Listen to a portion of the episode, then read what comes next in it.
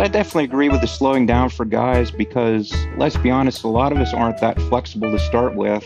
So it might take us a couple more seconds to get into some pose, or we might need some type of variation on a pose.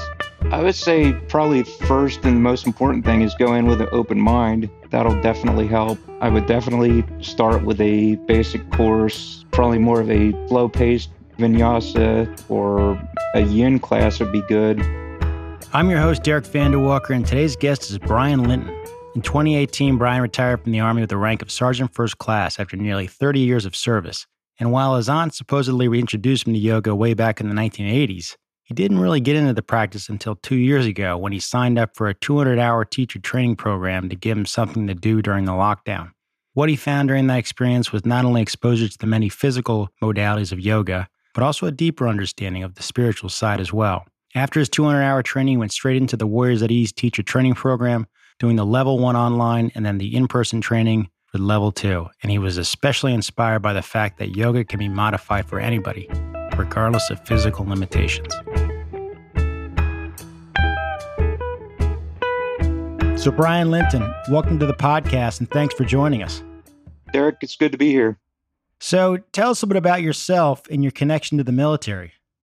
My connection in the military goes pretty deep, actually. I first enlisted when I was 18, like a lot of people. I joined for the college benefits. You know, they were pretty decent. And then, you know, it's always been there now between reserve and then active duty.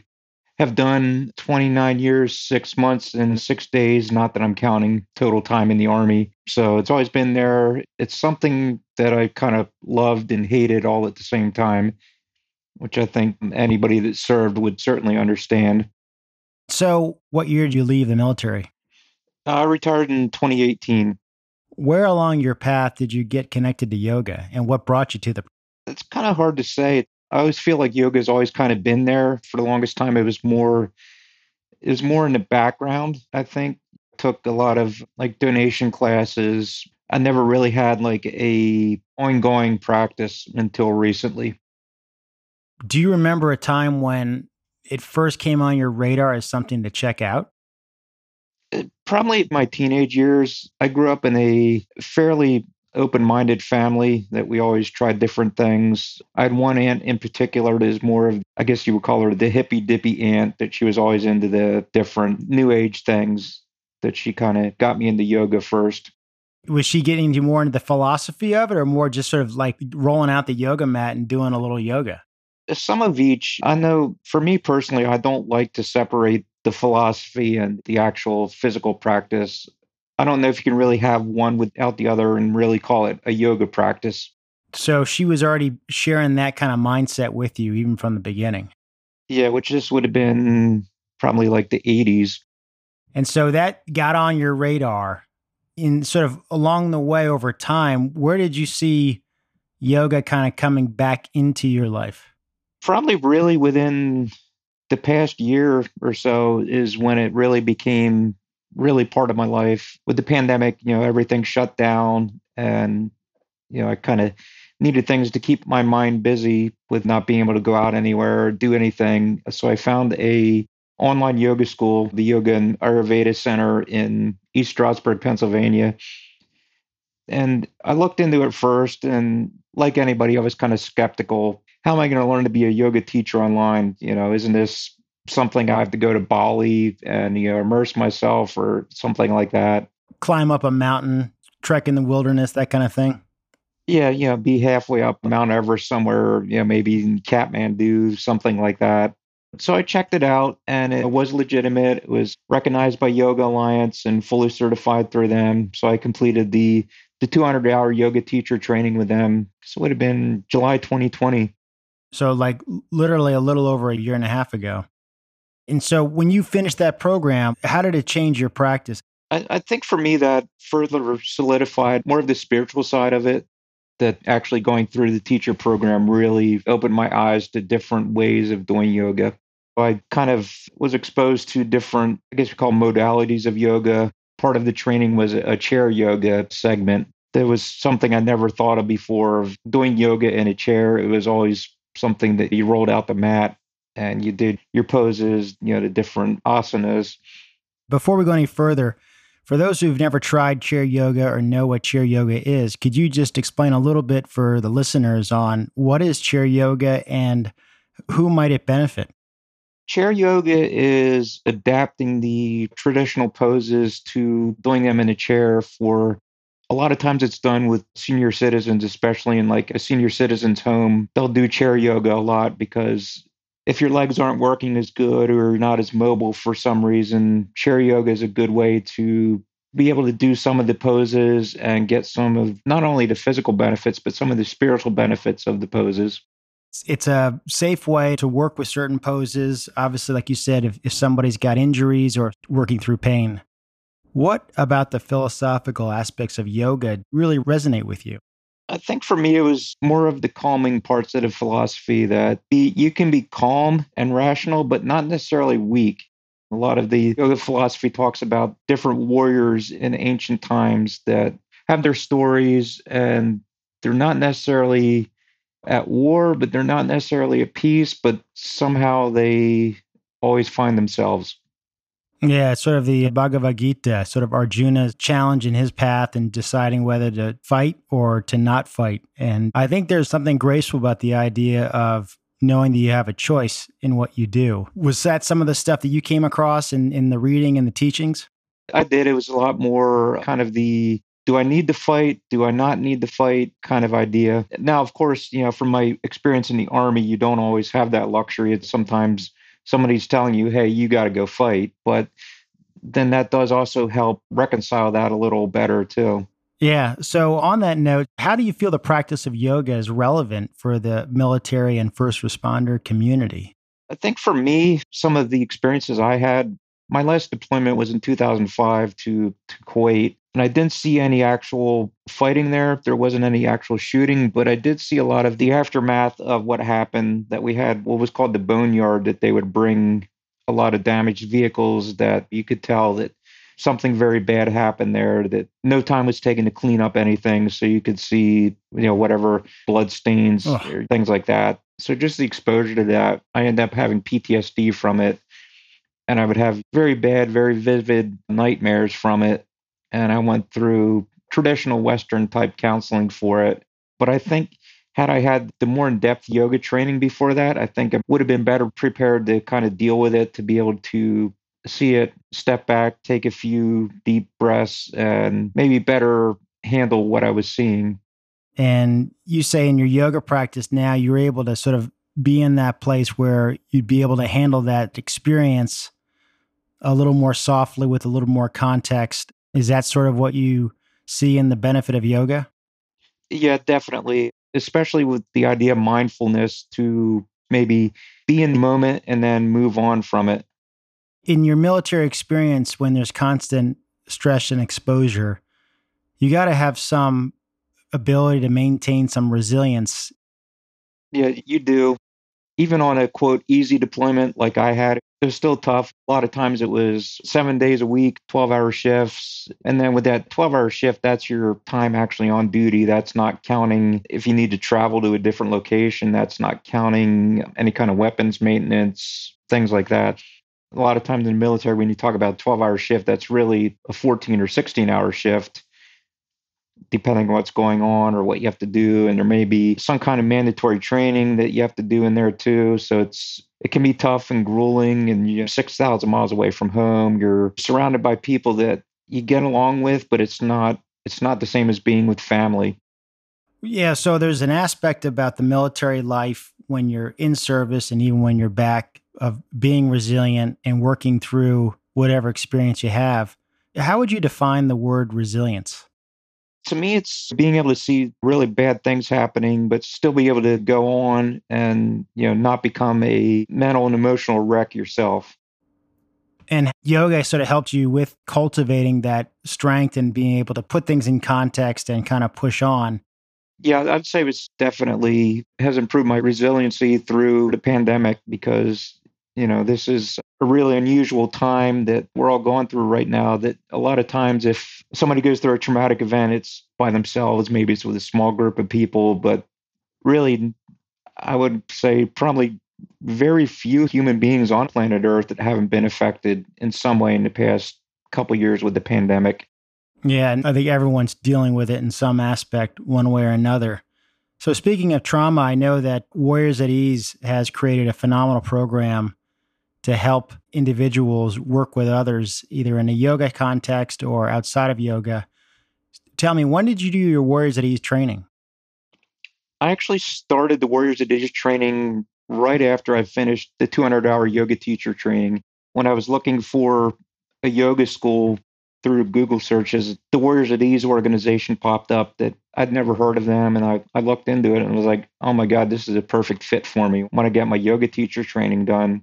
So I started that right away. And the Warriors at Ease training is split up into different levels. So I did the level one training was all online.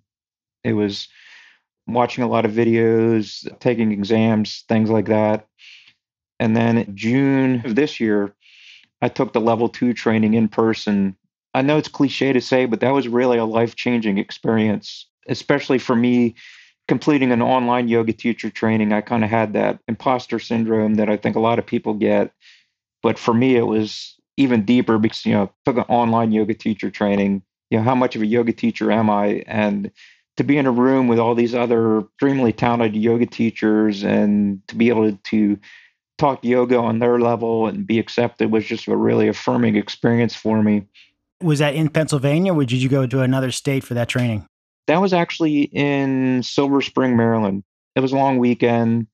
I went down. It was pretty much eight hour days because I think, you know, much more than eight hours and it really would have been too exhausting. Of course, with the training, we had homework to do too, that we had to write classes and then we would actually teach part of those classes to each other as part of the training. So, after having gone through Warriors at Ease, what should people know about Warriors at Ease and its teachers? Warriors at Ease is just a fantastic organization. One of the co founders was actually there for a lot of the training I went through, and she was just a wonderful woman. Everybody is just so kind and caring and giving. And I think as part of the training for me, what really opened my eyes was the idea that you can teach yoga to anybody whether they're fully able-bodied, whether you know somebody has an artificial limb. One of the teachers even shared the experience of teaching yoga to a paraplegic. You talk them through what it would be like to do yoga, and in their mind, they're doing yoga. They're they're moving their arms, their legs. You just have to talk them through that. Yeah, no, I think there's a mind body connection that goes so deep in the body experience that even for those that have lost limbs or have chronic injuries, there's still a feeling and a sensation that can be tapped into. There was a great book called Waking by a guy named Matthew Sanford he got into a car accident at 13, became a paraplegic, and then ultimately got into yoga in his early 20s, then became a certified yoga teacher. And now his nonprofit and his mission is all about helping other folks who've lost limbs or had spinal injuries use yoga to find their way back. And I definitely feel like yoga is for anyone. No matter what you have going on, there's a yoga for you to experience. Yeah, I definitely agree with that. I think a lot of people are put off about the super flexible 20 year old girls on Instagram that everybody sees that and they think that's what yoga is, which that's not an incorrect statement, but that's just one practice. I think for me, it's, it's a matter of finding the yoga that works for you. Because my personal preference to teach is I like to teach restorative yoga. For anybody who's not familiar, restorative yoga is a very slow paced, you're only going to do a few poses. Typically, for me, I teach about a 45 to 50 minute session. And within that time, you might only do maybe five to 10 at the most poses. Restorative is more, it's more about being still. It's about getting in, getting into the pose. It's about appreciating it.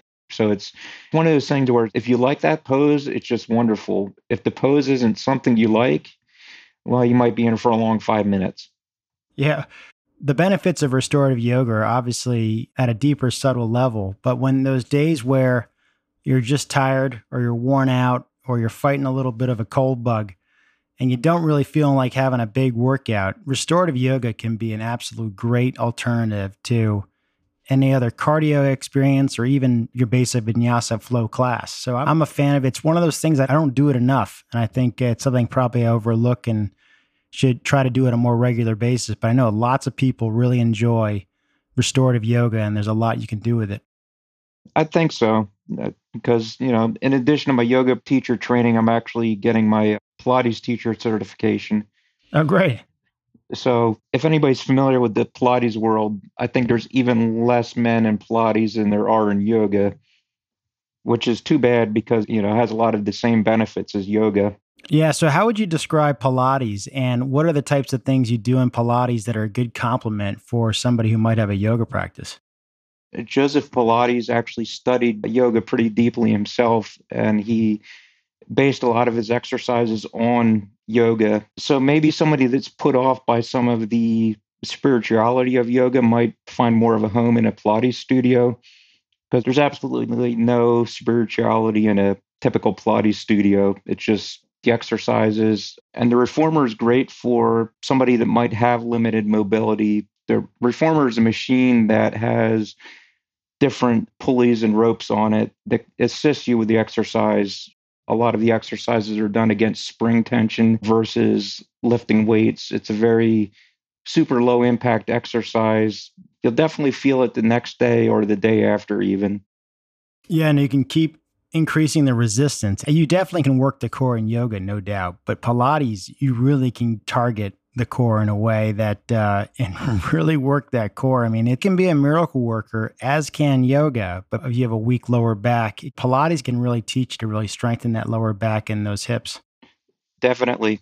I have a lot of clients that come into class now, and they a lot of complaint is like a pinched nerve kind of situation that just going through a Pilates or even or a yoga class will really help move the body in a way that you know loosen up a lot of what's pinching your nerve. Because I know a lot of us have office type jobs where we're sitting at a computer all day and our natural inclination is going to be to kind of get hunched over and your shoulders come up to your ears and everything gets pinched off in a unnatural way that yoga and pilates can be tailored to undo a lot of that sitting that we do and you know get everything unhunched Absolutely. And you know, I feel like it's very hand in hand. The people who get into yoga ultimately find their way into Pilates as well, whether they're just someone who wants that exercise and that practice, but also a lot of teachers I know who've gotten into yoga and Pilates and meditation and Tai Chi and other things like that. Yeah, I was going to say that both yoga and Pilates are a great cross training for whatever sport you're doing. Because for the longest time, I was a runner. I'm actually wearing my finisher sweatshirt from the New York City Marathon. So for the longest time, I was one of those people that, you know, just, okay, I run, I'm a runner. And as you get older, your body doesn't tolerate abuse the same way as it did when you're 20 or 30. It you know, it'll let you know that you're on the wrong track. That's when I first found Pilates as a, as a cross training for running, and it worked out good. And then through the Pilates, I got into yoga more and appreciate yoga as another form of cross training for sport. I think they definitely go hand in hand. And to your point, these fitness modalities can really help you improve the other things you like to do, whether it's golf or it's running or cycling or tennis or swimming. This stuff can all totally help. So, you and I both know that there are not a lot of guys who do yoga and that more men should be into yoga. What do you think is part of the challenge for why there aren't more men doing yoga? I think a lot of guys become hyper competitive too. In yoga, it's it's not at all competitive other than with yourself. I think that puts a lot of guys off that there is no competition. Same way with Pilates. I've had a couple men come in for like like trial classes and they ask about, you know, how much weight is this? You know, we're not lifting, you know, 500 pounds here. We're not, we're not bench pressing 250. We're strengthening and toning and not necessarily putting up a whole bunch of weight. Yeah, and I tell you, there's some really strong guys out there who probably have really weak cores. And there's some guys out there who you probably wouldn't think are that strong have really strong cores. How do we get more men into doing yoga? And what has been your experience in the men that you've done yoga with or classes that you've led? I think maybe a way to get guys into yoga would be to have a all guys yoga class. Totally tailored just to guys maybe instead of the typical yoga music, maybe we'll put on classic rock or something like that, and we'll you know get guys introduced to yoga at first. Then we'll start working into more of the tone it down, maybe have the the softer music, that kind of thing. I do think there's an opportunity to have a guys yoga class, and I agree that you probably want to have some kind of music that relates to guys, and maybe not the heaviest or fastest of rock music or metal, but something that's upbeat enough to get them moving, but not too upbeat that it's a distraction from what they're trying to do with the series or with the flow or the asanas themselves.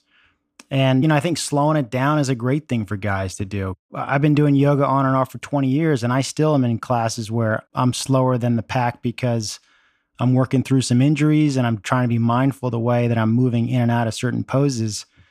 And the class is a little bit faster than I would need or want. And I think that's just part of the choice you got to make when you're in those classes. But for guys, I think definitely having a slower class with music that they are more comfortable or more familiar being around I think it's a great way to get guys to feel more comfortable in that space.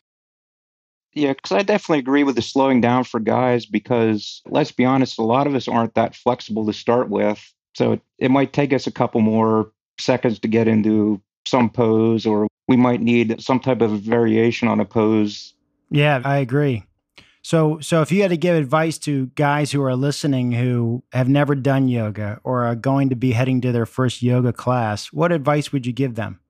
I would say probably first and most important thing is go in with an open mind. That'll definitely help. I would definitely start with a basic course, probably more of a flow paced vinyasa or a yin class would be good. Definitely not go in for a hot yoga class. I think all those things are great advice. Well, hey, Brian, this has been great. I appreciate you sharing your thoughts about your practice and your path. And I want to thank you for your service to our country and thank you for your time here today. It's been great talking to you. You're very welcome. Uh, it was great talking to you too.